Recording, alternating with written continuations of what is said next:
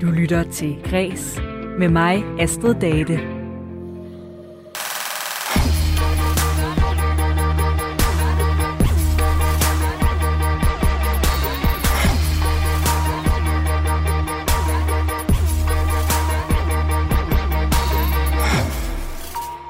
Kreds der er vi for tiden på jagt efter de næste store megastjerner i kulturen, for at få lidt forsmag på, hvem der kan blive den nye Paprika Sten eller Thomas Helmi.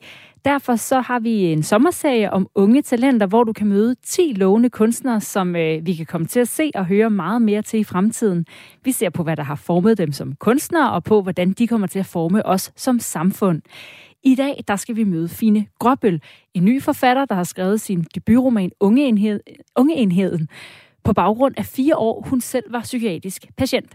Vi skal høre om hendes fascination af Tove Ditlevsens digte, og hvordan hun har gjort sig umage med, hvordan hun skulle flette sin kritik af psykiatrien ind i sin roman.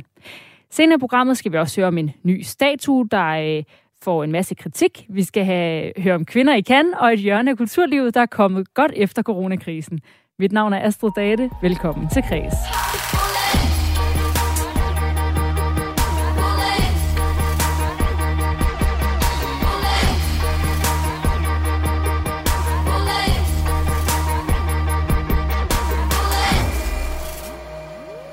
Det er min kollega Lene Grønborg, der har talt med dagens unge talent, forfatter Fine Gråbøl.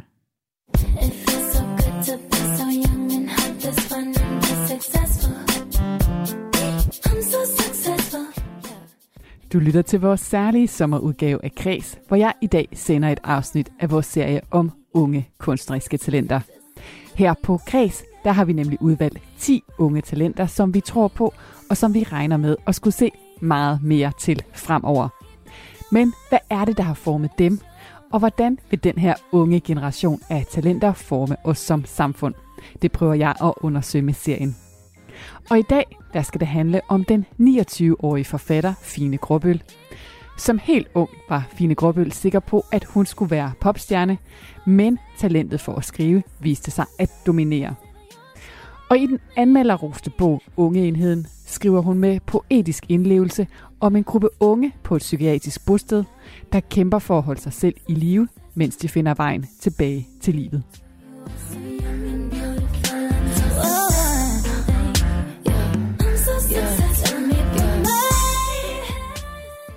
Velkommen til dig, Fine. Tak skal du have. Dejligt, at du havde lyst til at være med. Øh, I dag der skal vi jo starte med at se lidt på, hvad det er, der har formet dig som forfatter. Og øh, du er jo opvokset i det indre København, hvor du egentlig har boet to steder, altså både hos din mor og din far, som blev skilt. Så har du en lillebror og tre halvsøskende. Din mor, det er skuespilleren Ditte Gråbøl, og din far, Nils Gråbøl, er filminstruktør. Og jeg ved så, at øh, flere tit spørger dig, men hvad så med øh, skuespilleren Sofie Gråbøl, og det er så din fester. Øh, så det må sige at være en ret kreativ familie, du kommer fra. Men vil du ikke bare lige starte med at sætte øh, et par af dine egne ord på? Hvad er det for et hjem, du er vokset op i? Jo, øh, jeg er opvokset i øh, to lejligheder i Indre København. Øhm, og øh, de to lejligheder, altså hvad kan man sige, hos min mor, øh, øh, det var nogle meget åbne hjem. Der var meget øh, plads. Øh, der var meget... Øh, der var mange bøger, der var mange film, der var meget sådan øhm, rum. Øhm, der var meget, der var mange venner altid over. Jeg havde mange venner hjemme. Der var altid flere, der kunne spise med. Sådan den slags. Øhm, der var også mange af mine forældres venner, der tit var forbi. Øhm, der var ligesom, der var plads til altid at være mange forskellige mennesker samlet. Og hvad så det her med at have kendte forældre, som også er en del af et kunstnerisk miljø? Hvordan har det påvirket dig? Jamen altså, jeg tror jo, når man, når man vokser op, så det, det, man vokser op med, det bliver jo ligesom bare normalen.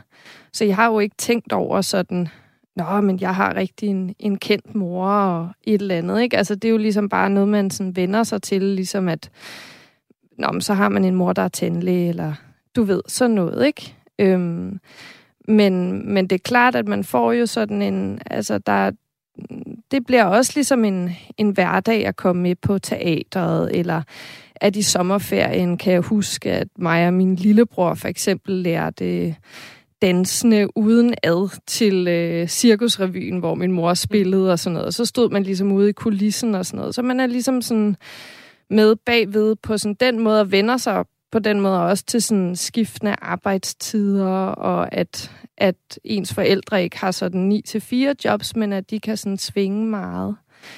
Øhm, så, øh, så det er klart, at det har, det har betydet meget for mig, at, at der altid blev snakket om teater og film og sådan noget i forhold til altid at have et eller andet sådan bagkatalog, at ligesom tage til, eller sådan, øh, ja, at bygge et fundament ud fra, og på samme måde også altid have enormt mange bøger i, i hjemmet. Ja, og du skriver jo så faktisk, øh, fortæller du selv dit første digt som otteårig, og du beskriver også, at du er faktisk ekstremt fascineret af forfatteren Tove Ditlevsen. Hvad tiltrækker dig ved hende? Ja, altså Tove Ditlevsen, og det havde, min mor havde jo øh, enormt mange bøger af Tove Ditlevsen, fordi faktisk var min morfar Tove Ditlevsens redaktør. Han var chefredaktør inde på forlaget Gyldendal. Øhm, så, øh, så, og Tove Ditlev, altså det var især hendes digte, der, der tiltalte mig meget, da jeg var meget ung. Hvad var og, der i dem? Jamen, altså, der var jo bare... De er jo de meget højstemte, tog dit livsens digte. Der er meget smerte. Øhm, enormt meget smerte. Der er enormt meget øh, kærlighedssorg. Der er enormt meget sådan... Øhm, også sådan ængstelighed og ensomhed. Og det tror jeg bare, jeg tror allerede sådan fra jeg var meget lille, øhm, blev jeg meget optaget af sådan store spørgsmål på den måde. Sådan Øhm, hvorfor lever vi? Hvorfor er vi her? Sådan den slags. Så sådan, sådan noget af det kan to dit liv sådan virkelig sætte ord på. Og så har de jo en, en fantastisk rytme og en fantastisk opbygning og kan være øh, meget sådan enkle og let tilgængelige. Og det, det tiltalte mig virkelig og gjorde også, at de var sådan enkle at sætte øh, altså, øh, sætte musik til, ikke? Eller sådan, jeg kunne synge dem og lave dem til sange. Øh, du beskriver også dig selv som et lidt melankolsk barn, altså, og det er vel også noget af det, man finder i sådan Tove Ditlevsens forfatterskab, sådan en melankolsk grundtone. Ja, fuldstændig, ikke? Og, og netop den der, altså sådan, øhm, naivitet, kunne man kalde det, ikke? Altså, som, som godt kan være, være nemt at træde ind i som barn, fordi det er også en, øhm, ja, der er sådan en eller anden sådan uskyldig sorg på en måde, som, som jo også rummer meget øh, alvor alligevel, ikke? Du vælger også at blive, selv at blive døbt som 11-årig. Hvad ligger der i det for dig? Ja, altså, øhm, jeg var meget spirituel. Jeg havde meget brug for at, at tro på, at der øhm, var nogen eller noget, der ligesom på en eller anden måde holdt hånden over mig, eller hånden over min familie. Øhm, det betød meget for mig, sådan at jeg, jeg tror, fra jeg var, ja, fra nok jeg har været sådan omkring 8 eller 9 eller sådan noget. Min mor døde, da jeg var 8, men så begyndte jeg at bede til Gud hver aften. Øhm, og jeg tror ikke, på den måde betød det ikke så meget for mig, det der med, om det var en kristen Gud. Eller sådan. Nu blev jeg så døbt i kristendom og sådan noget. Men, men, men det der med, at der ligesom var, var, altså, der var en eller anden form for sådan orden Altså selvom at den kunne virke sådan uoverskuelig eller utilgængelig, så var der alligevel en eller anden form for orden, og den var styret ud fra, fra kærlighed. Og det havde jeg brug for ligesom på en eller anden måde at, at træde ind i, at vælge at sådan træde ind i det. Hvad drømte du om dengang? Jamen altså, jeg spillede jo meget musik. Jeg gik på Sankt Anne, øhm, som er en øh, folkeskole, men hvor man synger i kor. Der er Københavns Drengekor, og så som pige synger man i, i Sankt Danne Pigekor. Øhm, så man øh, får ligesom sådan en klassisk sangtræning. Øh, jeg vil mere noget med noget R&B-agtigt. Jeg dansede også meget hip-hop. Jeg var meget glad for at danse og glad for at synge, så, så jeg drømte helt bestemt om at stå på en scene.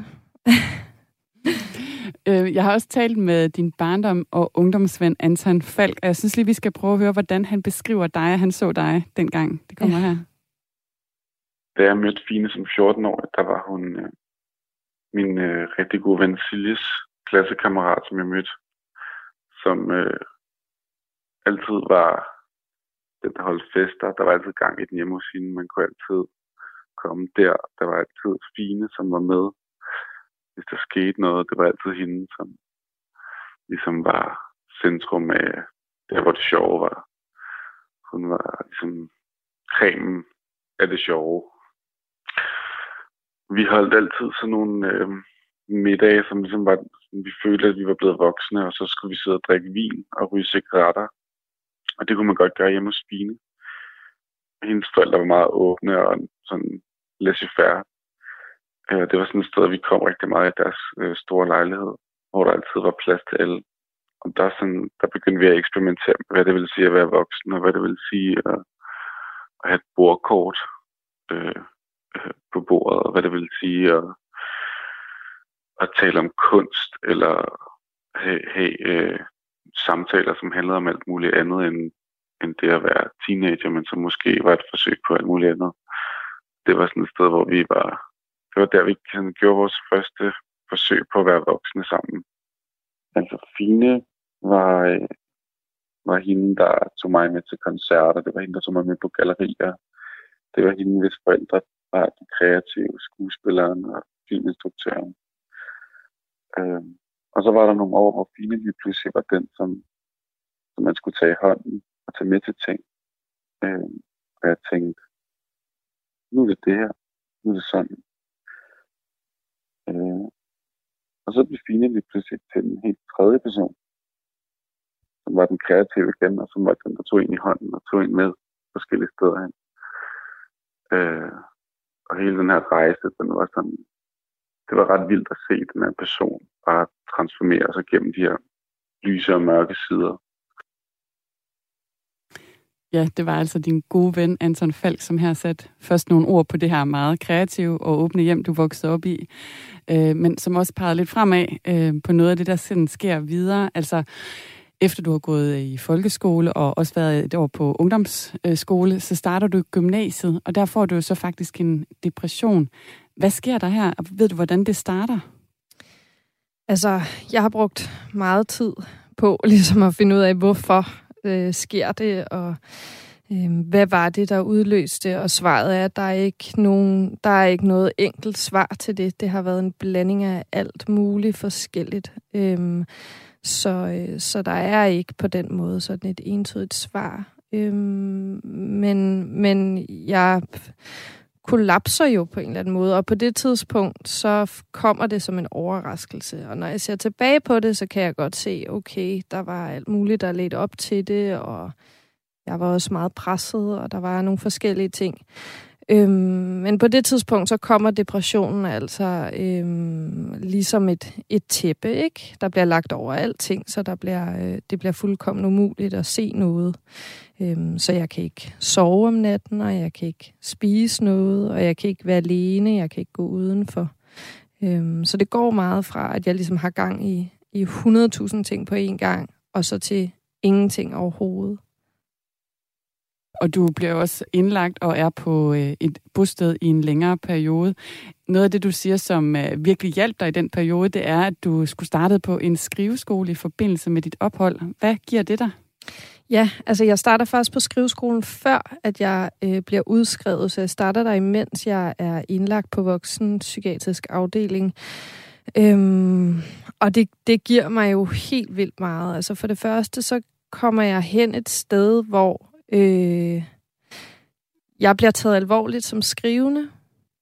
Og det er meget vildt for mig på det tidspunkt, fordi det tror jeg, der er mange, der vil kunne genkende, hvis man har været i behandlingssystemet, at man bliver patient, og man bliver diagnose, og man, det er svært, at, at der ligesom kommer til at være plads til særlig meget andet end det. Men på skriveskolen, der er jeg skrivende, og der er jo ikke nogen der, der er i tvivl om, at jeg også er syg og patient, fordi jeg har altså bandager på armene, og jeg er helt dopet af medicin, og jeg kan heller ikke klare at være der særlig lang tid ad gangen, og jeg er der heller ikke overhovedet hver gang. Og jeg skriver nogle tekster, som jeg tror er meget, ja, sentimentale og meget affektpræget og sådan noget, og ikke nødvendigvis særlig gode, men de bliver taget alvorligt, og der er heller ikke nogen, der har fløjelshandsker på. Altså, der er ikke nogen, der er bange for at sige til mig, at øh, det bliver for Michael Strunge-agtigt og for patetisk og et eller andet, tror jeg, jeg fik at vide. Men det er der ikke nogen, der er bange for at sige til mig, fordi jeg er syg, og det betyder virkelig meget for mig, fordi så får jeg en eller anden værdighed som menneske. Og den skriveskole bliver jo så ligesom det eneste stabile, der er for mig i mit liv, fra at jeg bliver ind, eller fra at jeg har været indlagt i halvandet år, til at så flytter på bostedet og så bliver jeg ved med at gå på den skriveskole, og går der så i et helt år. Og senere, hvis vi springer lidt i det, der tager du jo så en øh, HF, som, uh, det synes jeg også lige, vi skal nævne, du færdiggør faktisk med skolens højeste snit på 12,4. det er ret vildt, ja. uh, men det her med at skrive, det holder du også en lille pause med Øh, et stykke tid. Men noget, som uh, også kommer til at have stor indflydelse på dig, det er, at du kommer ind på det, der hedder hekseskolen. Og til dem, der ikke kender det, altså så er det blandt andet øh, forfatter Olga Ravn, som laver sådan en slags skole, hvor man arbejder med litteratur og tekstlæsning. Hvad får du ud af det? Jamen, øh, det får jeg jo virkelig meget ud af. Øh, jeg starter der øh, i sommeren 2015, lige før jeg bliver færdig med min HF, og Øhm, jeg skriver meget i den periode, men, øh, men jeg har også meget brug for at ligesom blive peget i en retning, og det er det, som hekseskolen ligesom kan gøre. Det, kan, det peger mig i en retning, hvor at øhm, noget, der ligesom har fulgt mig fra at gå på hekseskolen, sådan, jeg tænkte over det, sådan, hvad, hvad var det ligesom, der skete? Og det var, der, der var nogen, der sagde til mig, hvad er det for nogle stemmer, der er svære at høre?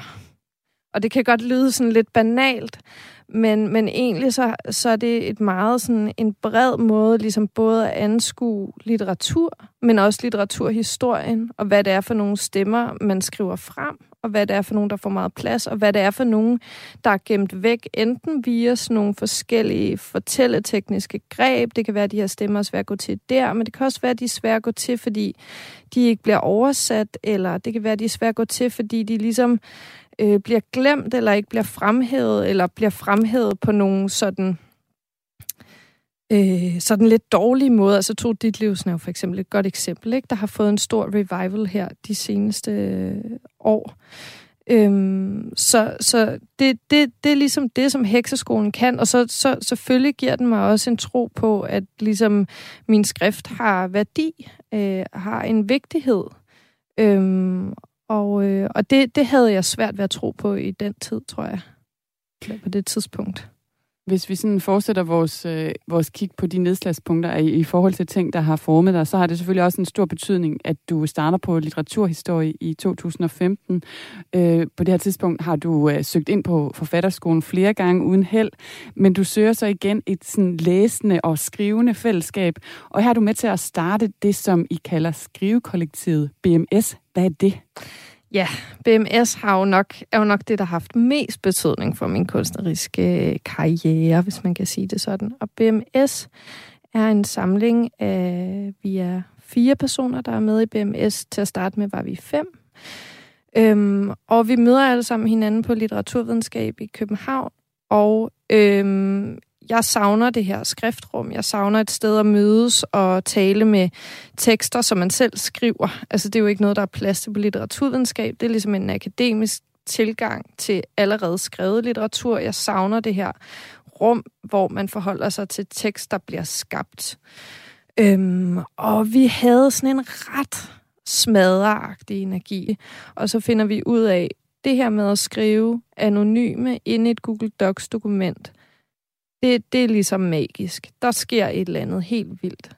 Og så har vi egentlig arbejdet sådan lige siden, øhm, og har jo udgivet Manifestation først, øhm, som vi udgav selv. Og så udgav vi Knoglemarv Lavendel, en digtsamling, som kom på Arena i 2018. Og vi skal her i den næste del, der skal vi så tale videre om uh, dit forfatterskab i eget navn.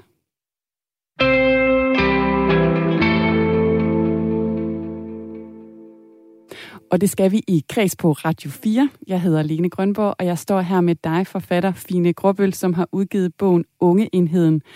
Vi har her i den første del set lidt på, hvad der har formet dig, og nu skal vi så tale lidt mere ned i dit kunstneriske arbejde og dit skrivearbejde.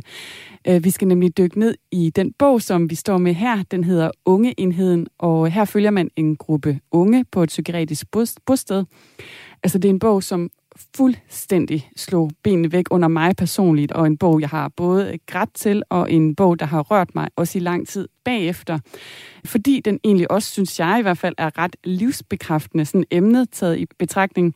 Så det skal vi tale mere om, men først så vil jeg egentlig bede dig om at fortælle lidt om din skriveproces med den her bog, fordi egentlig har du tidligere sagt, så vil du gerne lægge det her stof omkring psykisk sygdom bag dig. Så hvordan endte du med at skrive en bog om det? Ja, det er også et godt spørgsmål. Altså, øhm, jeg begyndte at skrive på Ungeenheden i januar 2019, og på det tidspunkt, der havde jeg ligesom færdiggjort nogle ret store projekter. Jeg havde udgivet Knoglemagle Lavendel med BMS. Jeg havde samlet øh, Mortiviski, digteren Mortiviskis dramatik til sådan en stor bog sammen med kritiker Camilla Løfstrøm. Så havde jeg øh, skrevet min bachelor i litteraturvidenskab om Mortiviski, så jeg havde ligesom sådan, det var sådan en åben tid. Jeg havde også besluttet mig for at tage overlov et halvt år, for ligesom at, at, at skrive på mit eget, og ligesom få min egen skriftpraksis op at køre. Og øh, min kæreste og jeg var taget til Paris i januar og skulle være der en hel måned.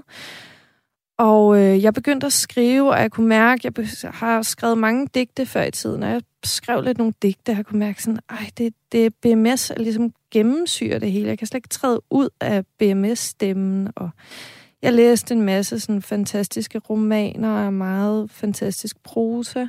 Og så lige pludselig, så kom der bare sådan et rum med nogen, der havde været op om natten og taget noget Choco Crunch mysli, og der var noget skænderi med nogle pædagoger, og der var noget med fælleskøkkenet, der skulle blive lukket, og der var de her karakterer.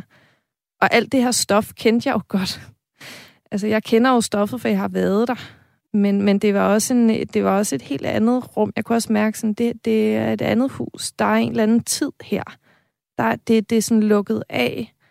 Øhm, og så, så, så kom det ligesom bare. Altså, så, og så, så skrev jeg hver formiddag på det, og det var meget enkelt og meget lystfuldt. Og så er der jo selvfølgelig en stor, øh, så er der jo et stort redigeringsarbejde altid med bøger. Det er jo ikke bare sådan, at så sætter man sig, skriver man dem, og så er de færdige. Altså, så skal man alt muligt tænke igennem med struktur og komposition og det ene og det andet. Men, men det her grundlæggende har det været øh, et virkelig dejligt arbejde med bogen. Jeg synes næsten, at vi nu skal høre en lille bid fra det. Du har lovet at læse lidt op fra side 127. Ja, det vil jeg gerne. Vi går ind og ud af hinandens værelser på skift, åbner dørene og lægger os i en sovesofa, ser tv eller lægger puslespil. Vi vander planter og bager boller. Vi læner os op ad væggene, som for at synliggøre en berøring. Vi åbner en pakke cigaretter med samme urolige lethed. Vi ser på hinandens oppustede maver og blinker himmeligt. Vi trapper op i medicin og ned i medicin og ud af medicin og gør det hele forfra. Vi spiser oxapax og griner af psykiaterne. Vi prøver at dø på forskellige måder, mens livet og boligen og systemet fastholder os her. Vi græder sjældent. Vi drikker øl på terrassen om fredagen. Vi hører de gamle syges yndlingsmusik fra stueetagen. Vi siger hej til rengøringsassistenten Ahmed. Vi forsøger at gennemskue den medicinske plan. Vi laver skemaer over hele livet. En madplan, en ugeplan, et skema over vores udadreagerende adfærd. Vi skriver ned, når vi får angstanfald, hvad der skete før og hvad der skete efter. Vi laver budgetter og river dem i stykker af bare skræk, når jobcentret ringer. Vi er sygemeldte og uarbejdsdygtige. Vi bytter tøj og låner sko af hinanden. Vi planlægger sommerferieture med bostedets campingvogn, men vi kommer aldrig afsted. Vi åbner køleskabet og lukker det igen. Vi starter til boksning og starter til band. Vi syr et pudebetræk og går til yoga. Vi går i gruppeterapi i kognitiv terapi, i psykoterapi, i dialektisk adfærdsterapi. Vi tager til psykoedukation og får et angstanfald på kandestenen. Vi har intet andet valg end tillid. Vi begraver hænderne i ansigtets bløde folder. Vi bliver aldrig det samme. Vi spiser tynde kiks om natten på hinandens værelser. Ryger en cigaret til, bliver tør i munden. Tak skal du have. Det var så lidt. Øhm, her får man jo så en lille fornemmelse af, øh, hvad det er for en bog, du har skrevet, og øhm, man følger jo så den her øh, gruppe af unge mennesker. Øhm, bogen er bevidst ikke nogen udviklingshistorie, har du sagt. Hvorfor ikke? Øh, jamen, fordi at den udviklingshistorie er en, som vi tit ser, når vi øh, læser øh, litteratur skrevet om psykisk sygdom. Øhm, og det handler egentlig om sådan en narrativ model, hvor vi møder et jeg, som på en, eller det kan være en, det kan også være en tredje person selvfølgelig, men vi møder en person, som på en eller anden måde øh, står over for en krise, ikke? En alvorlig krise, og personen bliver meget, meget syg, bliver måske indlagt, og det, er meget, det kan være meget voldsomt, at de andre patienter er så sindssyge, og hvor er det bare vildt, og det her galskabens sted. Og så sker der et eller andet med den her person. Enten får personen det meget dårligere, men, men på en eller anden måde, så, så møder vi ligesom så følger den her historie, altså personen, der går fra at være syg til at være rask og komme ud på den anden side og på en eller anden måde kunne lægge det bag sig. Og den historie er meget øh, er en fiktion. altså sådan, sådan er det i de færreste tilfælde. Og det er også en, en øh, det er også en problematisk fortælling, fordi det gør, at, at den forestilling, vi også har om, hvad det vil sige at være rask, og hvad det vil, vil sige at være syg, det, de kategorier er alt for snævre, vi er nødt til at gøre op med dem. Så det var meget vigtigt for mig, at den her bog ikke handlede om, om en, et jeg, der ligesom... Øh, kommer over en masse barriere for at finde ud af en masse om sig selv. Øh, men jeg havde lyst til at skrive et jeg frem, øh, der var underligt, altså, og som man ikke nødvendigvis kom tæt på, øh, samtidig med, at man jo er helt inde i hende er bogen også en kritik af selve sådan behandlingssystemet? Øh, ja, det, det tror jeg helt, helt bestemt, det er. Men på en måde, hvor at det var meget vigtigt for mig, at det blev en, selvfølgelig, men at det blev en nuanceret kritik. Altså, øh, psykiatrikritikken øh, oplever jeg tit som utrolig snæver og meget sort-hvid. Og det er meget svært at komme med en kritik af psykiatrien, som ligesom øh, forholder sig til begge sider. Det var vigtigt for mig at for eksempel skrive behandlerne frem som nogle omsorgsfulde personer, der arbejder i et meget utaknemmeligt system. Øh, men det var også vigtigt for mig at gøre, gøre, gøre nogle ting øh, tydelige omkring sådan hele grundstrukturen af psykiatrien. Hvorfor den ligesom også ødelægger mange mennesker og fastholder mange mennesker i en position som uværdige eller øhm, sådan uden for samfundet. Øh, tidligere der beskrev jeg jo det her med, hvordan bogen den både fik mig egentlig til at græde og til at smile, altså fordi jeg egentlig også fandt noget livsbekræftende i det, altså sådan de her unge mennesker, jeg synes, vi læser om, de prøver jo faktisk altså virkelig med alt, hvad de har i sig, at leve et liv eller gribe nuet. Det er bare rigtig, rigtig svært. Øh, og nu nævnte du så også tidligere det her med, at det egentlig for dig har været lidt lystfyldt at skrive den her bog, at det har været en god proces. Så kan du genkende det her med, at øh, den både rummer det svære, men også livsglæde eller livshåb måske? Ja, helt bestemt. Altså sådan, der er jo masser af... De har jo masser af vidunderlige øjeblikke i bogen, og jeg tror også, det var vigtigt for mig at skrive det frem, at de voldsomme katastrofer og øhm, de på en eller anden måde sådan det hyggelige og hverdagsagtige, som de har sammen, ligesom eksisterer øh, på samme niveau. Øhm, og at katastroferne er jo, er jo en del af deres hverdag, på en måde, som, som også kan være lidt uhyggeligt, men, men som jo det, er jo, det er jo sådan, de lever.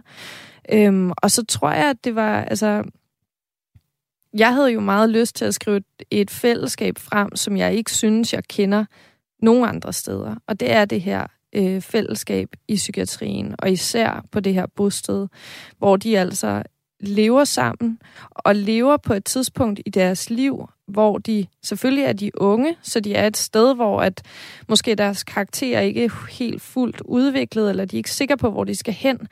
Men det er altså ikke kun den ene ting. Den, den anden ting er, at de, de lever som øh, diagnostiserede personer, der på en eller anden måde bliver frataget retten til at være person. De mm, har mistet sig selv i den mest radikale øh, forståelse af det.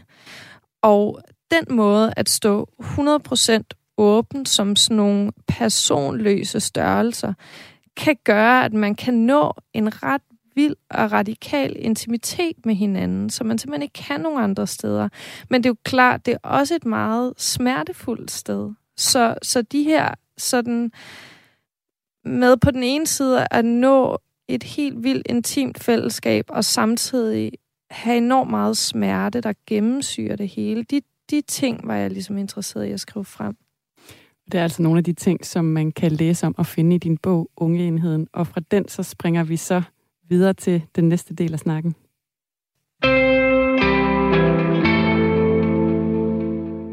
Vi er i gang med en sommerserie om unge talenter i kreds her på Radio 4. Jeg hedder Lene Grønborg, og jeg taler med dig, forfatter Fine Gråbøl, og du har udgivet bogen Ungeenheden, som handler om en gruppe unge på et bosted. Og i dag der har vi set på, hvad der har formet dig som kunstner, men vi skal også tale om, hvordan du måske vil påvirke os som samfund eller som læsere. Så nu kommer det store spørgsmål. Hvad vil du egentlig også læsere som forfatter? Ja, det er jo et stort spørgsmål. Altså, øhm, jeg vil gerne øh, ruske op, tror jeg. Øh, jeg vil gerne øh, rykke ved nogle forestillinger. Jeg vil gerne øh, ruske op i tingene og øhm, øh, gøre, at, at øh, flytte på nogle stabile forestillinger, flytte på nogle øh, stabile, indlejrede sådan, institutioner i vores sådan, forestillingsevne. Det, det tror jeg ligesom er en, enormt vigtigt. Ja. Og her i den her del, øh, så skal vi også lige høre øh, fra en, som øh, har fulgt dig sådan og kigget øh, på dit forfatterskab øh, udefra. Øh, det er din øh, redaktør, Julie Paludan Møller fra Gads Forlag. Øh, lad os lige høre her, hvad hun siger om dit talent. Det, som man kan sige helt overordnet, at litteraturen kan, det er jo at give adgang til nogle steder, som man ellers ikke har, har adgang til. Og det gør Fine Gråbøl jo sådan helt konkret i sin øh, debutroman Ungeenheden. Øh, altså der får vi indblik i, i det her bosted for unge, øh, hvor vi normalt ikke har, har, har, har adgang og, og ser, hvad er det for et liv, der udspilles der. Øhm, og det kommer der altså sådan en meget gribende og, og rørende fortælling ud af. Der var en anmelder, der skrev om, om Fine Gråbøls bog, at den var som et sindslidelsens skatkammer. Og det er jo ligesom de sådan, poetiske sætninger og billeder, hun skriver frem, der ligesom ligger der og, og funkler, kan man sige. Men jeg synes også, at hun gør noget andet, fordi det er også hendes karakter, der, øh, der shiner på en helt særlig måde, som er meget øh, rørende. Altså som forfatter er hun jo også en, der interesserer sig for mennesker og er en, en, en, en menneskekender og også ser nogle karakterer, som, som, som måske ikke så, så tit bliver set øh, i litteraturen, og det synes jeg også er en kæmpe styrke øh, i hendes, i hendes øh, bog. Altså da jeg læste Fines tekst første gang, øh, så oplevede jeg, at der var sådan en utrolig stor sådan autenticitet i den. Øh, og den synes jeg faktisk ikke har noget at gøre med det autofiktive element. Jeg synes, det ligesom er i selve teksten, det ligger. Altså det er en tekst, der har en enorm ballast og en enorm øh, styrke. Øhm, og jeg tænker, at den, den ballast kan hun ligesom bruge til alt muligt stof.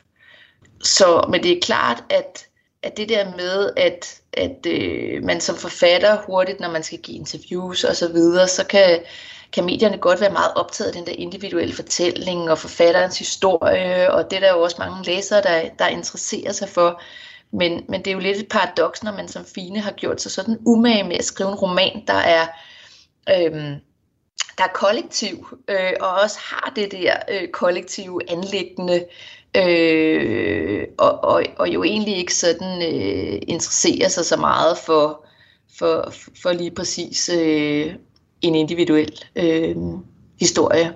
Øh, men jeg tænker, at øh, jeg tænker, hun kan gå, hun kan gå alle veje, og, og det skal hun jo selv mærke efter, hvad hun har lyst til, og hvad det er for noget stof, der kalder på hende sagde her din redaktør, Julie Paludan Møller fra Gads Forlag. Altså, som øh, vi jo har talt om, så er ungeheden den her historie, hvor vi følger nogle unge med psykisk sygdom. Noget, som du også selv kender personligt, men uden at det jo er en til en. Men som din redaktør også peger lidt på her, altså, så kan der jo hurtigt ske det, at den kobling, det så har betydet, også for dig i det her tilfælde, at faktisk rigtig mange mennesker og medier har været interesseret i at skrive altså din personlige historie. Hvordan har det været? Øh, ja, det her, det synes jeg faktisk ikke har været særlig fedt. Nej, hvorfor ikke? øh, jamen, altså... Øhm, det er jo lidt specielt for sådan en som mig at gå ud og fortælle det, man kunne kalde for min personlige historie, fordi jeg har rigtig meget hukommelsestab. Der er rigtig meget for, for den tid, jeg ikke kan huske. Så inden jeg har lavet interviews, har jeg læst i min journal for faktisk at finde ud af, hvad det egentlig var, der skete hvad var det egentlig, jeg synes, der også bare var så problematisk eller forfærdeligt, eller hvorfor synes jeg ikke, at de behandlede mig godt nok og sådan noget. Øhm, for jeg kan ikke huske det. Og jeg lever med at have min ungdom beskrevet i en journal. Det, det er sådan, jeg lever med mit liv. Det er, at der er noget, der er mit liv, som er i rendring, som jeg kan huske, og så er der noget, der er beskrevet øh, gennem nogle andre og gennem et sprog, som ikke er mit. Og den bevægelse, det ligner de her interviews. Og jeg har haft nogle gode oplevelser med journalister, og det er ikke så meget ligesom de enkelte personer, men der er et problem med, hvordan psykisk øh, syge eller bevægelsen fra psykisk syg til rask bliver fremstillet i medierne. Øh, og jeg har gjort mig så umage for at undgå den fremstilling i min bog. Jeg har virkelig tænkt meget over også, hvordan fremstiller man en kritik af psykiatrien. Og det bliver bare totalt smadret i medierne. Og øhm, har det har også gjort, at jeg har besluttet mig for ikke at lave flere interviews, som handler om mit personlige historie. Jeg, jeg, jeg ved det ligesom ikke. Øh, jeg får lige at dvæle ved noget af det, som dit redaktør også siger, det er, at hun siger, at bogen interesserer sig for det kollektive. Hvordan skal det forstås? Jamen, altså, det skal forstås som, at, at jeg, at, at, øhm, ja, at psykisk sygdom er jo ikke noget, der bare hører til øh, den enkelte. Altså, vi er jo i relation til andre mennesker, til verden og til samfundet. Det, at man bare skal tage vare på sig selv, eller øh, tage noget medicin og lære ligesom at forholde sig til omverdenen, det synes jeg er noget bullshit. Altså det er også omverdenen, der skal lære at forholde sig til, at der er nogle mennesker, der reagerer anderledes på andre ting. Hvorfor skal det altid være den enkelte, der skal lære at tøjle sin angst eller sine voldsomme følelser? Hvorfor har vi ikke et samfund, der ligesom kan er bedre rustet til at håndtere, at der er et bredere følelsespektrum. Det er ligesom det, og så ud over det, så, så handler det jo også om, at, at jeg vil gerne have, have det her fællesskab til at stå frem.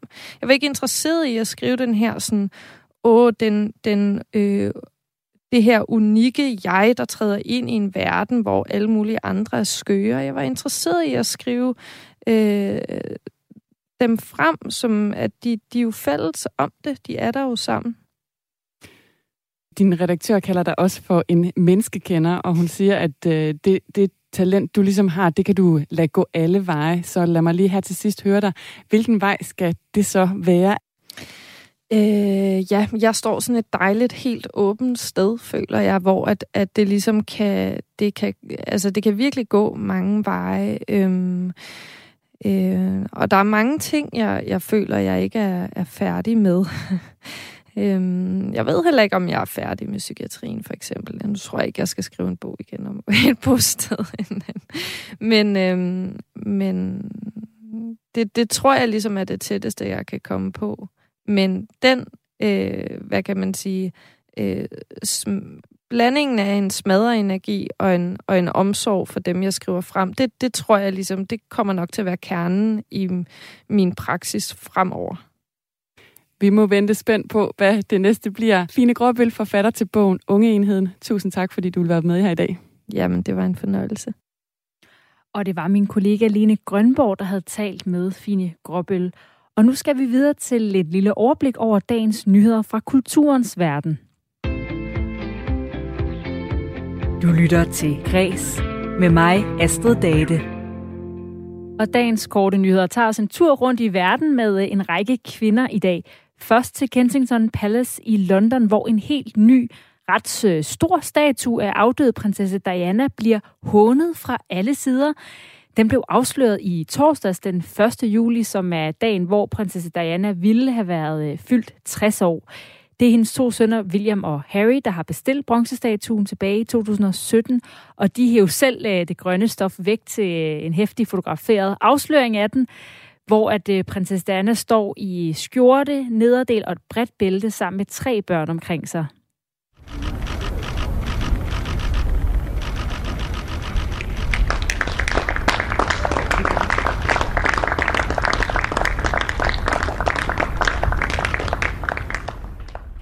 Tanken fra kunstnerens side, det er, at det skal være en form for monument, hvor sønnerne kan mindes deres mor. Det skriver politikken.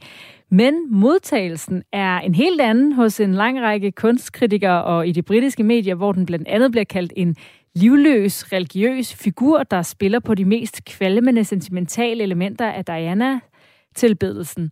Øh, og det bliver kaldt en øh, generisk, kedelig og uværdig statue af prinsessen, som ikke har nogen fornemmelse af den unikke vision, en stor kunstner kan have. Samtidig øh, så er Twitter boblet over med kritiske kommentarer eller øh, sammenligninger til, at statuen for eksempel til en forveksling ligner en ung Robert Redford. Ligesom herhjemme, der har Storbritannien også haft øh, historier om det faktum, at der findes markant færre statuer af kvinder, end der gør af mænd. Så det kan kritikerne måske glæde sig over i stedet. Et øh, andet sted, der øh, mangler kvinder, det er til filmfestivalen Cannes i Sydfrankrig, der åbner i dag.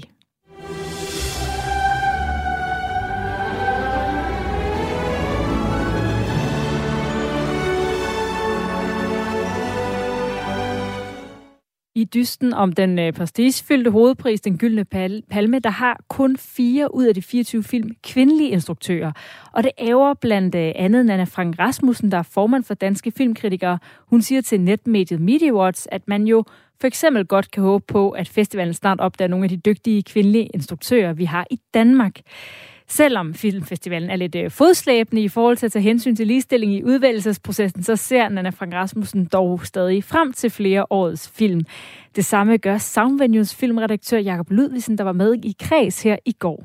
Det kan noget særligt, det med at øh, mødes i en biograf og have den der øh, fælles oplevelse af et spritnyt øh, værk, som bare venter på at, øh, at blive, ja, blive optaget af et publikum. Øh, så, så hele den øh, helhedsoplevelse glæder jeg mig øh, afstændig meget til. Vi slutter de korte nyheder i Hongkong, hvor man øh, omvendt kan ære sig over, at kvinder bryder endnu et øh, glasloft. For første gang er der nemlig kvinder med på en verdensrangliste over ytringsfrihedens værste fjender. Det er også politikken, der har den historie.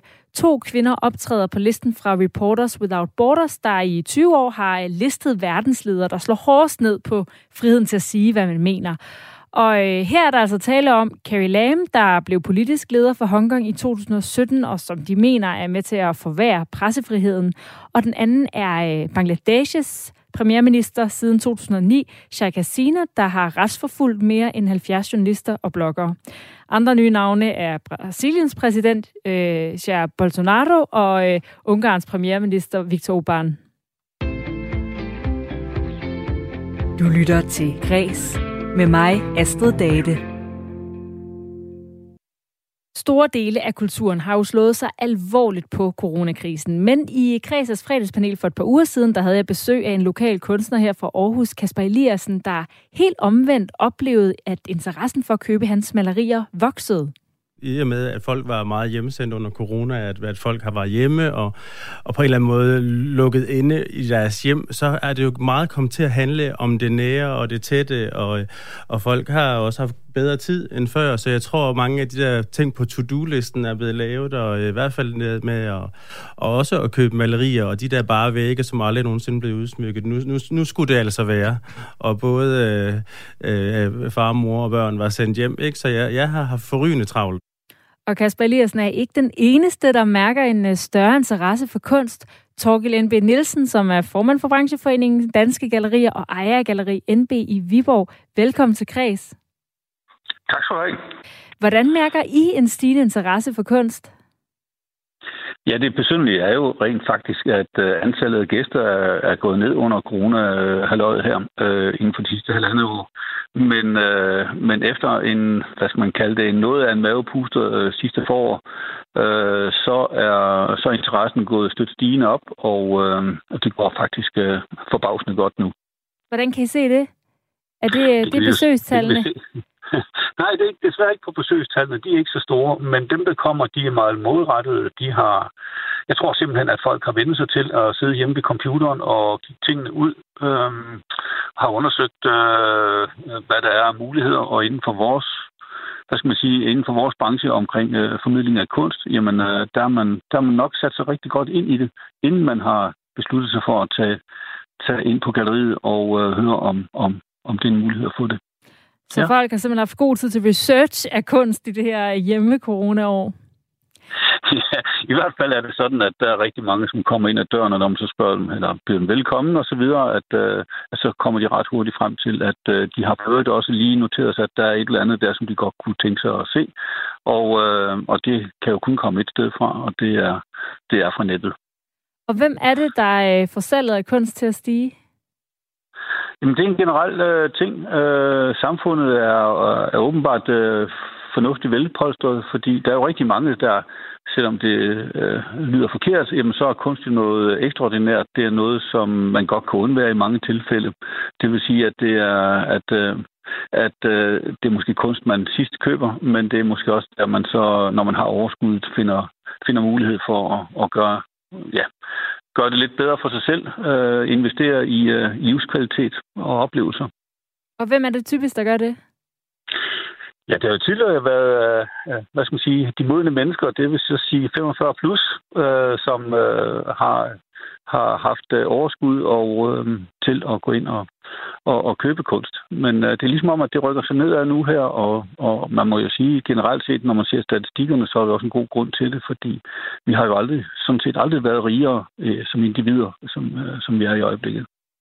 Og hvorfor, øh, hvorfor tror du det er, altså, hvorfor tror du folk er villige til at bruge penge på, kunst og malerier, og måske flere penge. Altså som du siger, det er måske ikke det første, også øh, de yngre generationer, der har man måske nogle andre øh, prioriteter i forhold til øh, mm. mad og øh, skolebøger eller børn og så videre. Hvorfor vil man gerne prioritere kunsten?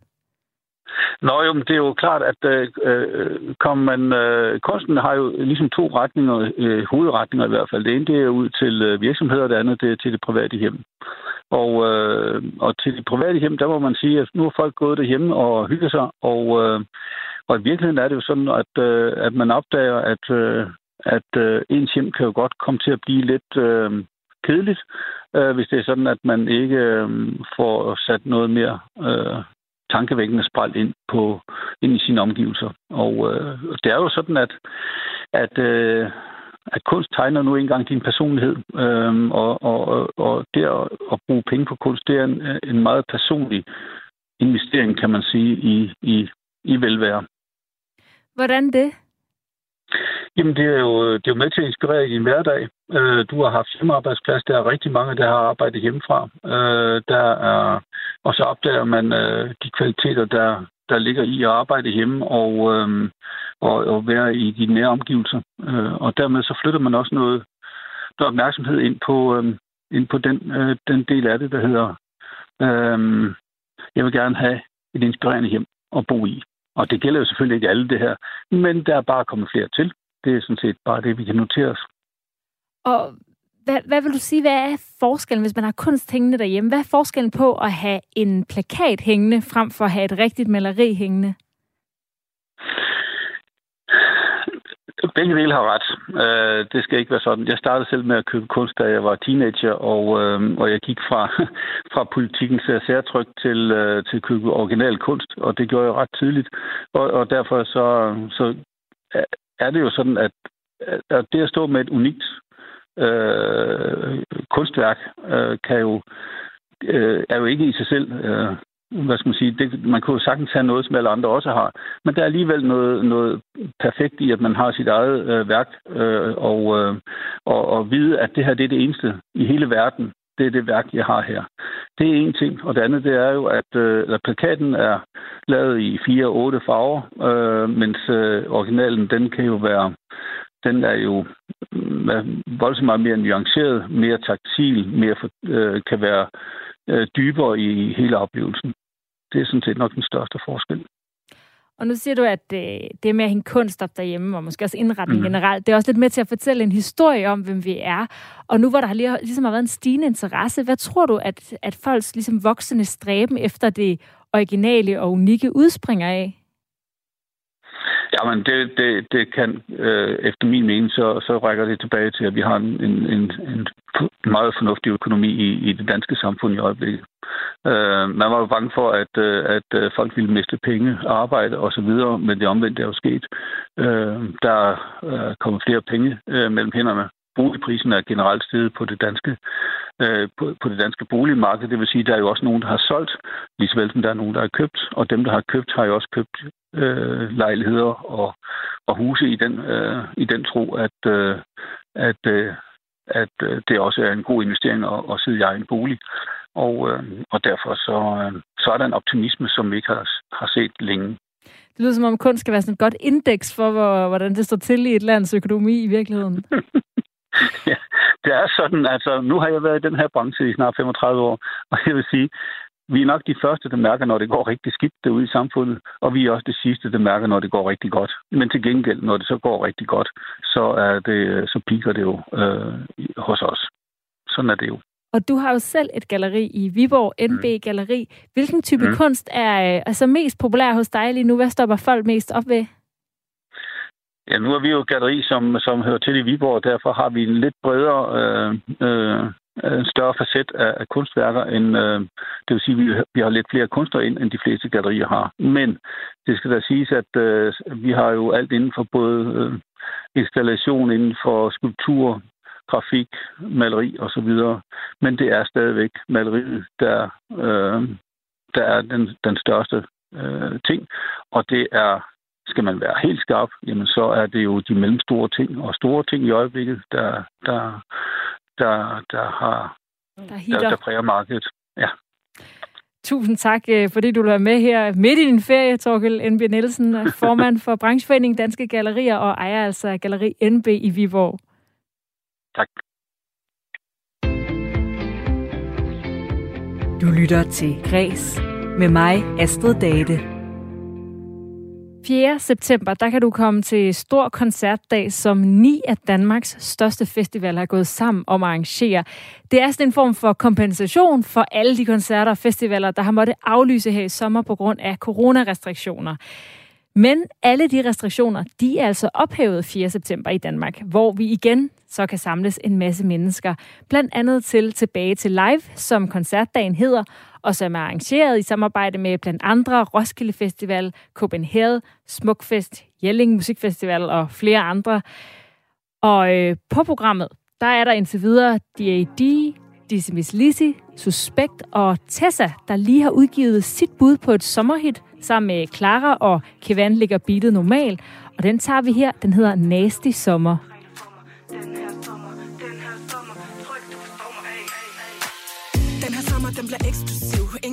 Lever, som om vi har ekstra liv. Lad mig vise dig, hvor våd og vild sex kan blive. Vi to kunne være en ting, men ingen for mig eksklusiv De har aldrig set en kjole så kort.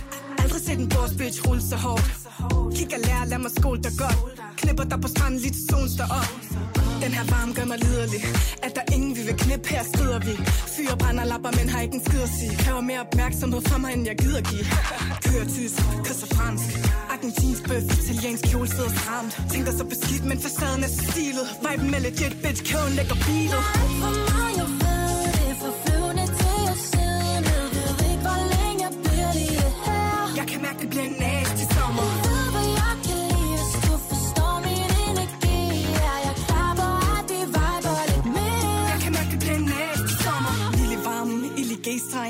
skal knippe om lidt, jeg smiler hele vejen.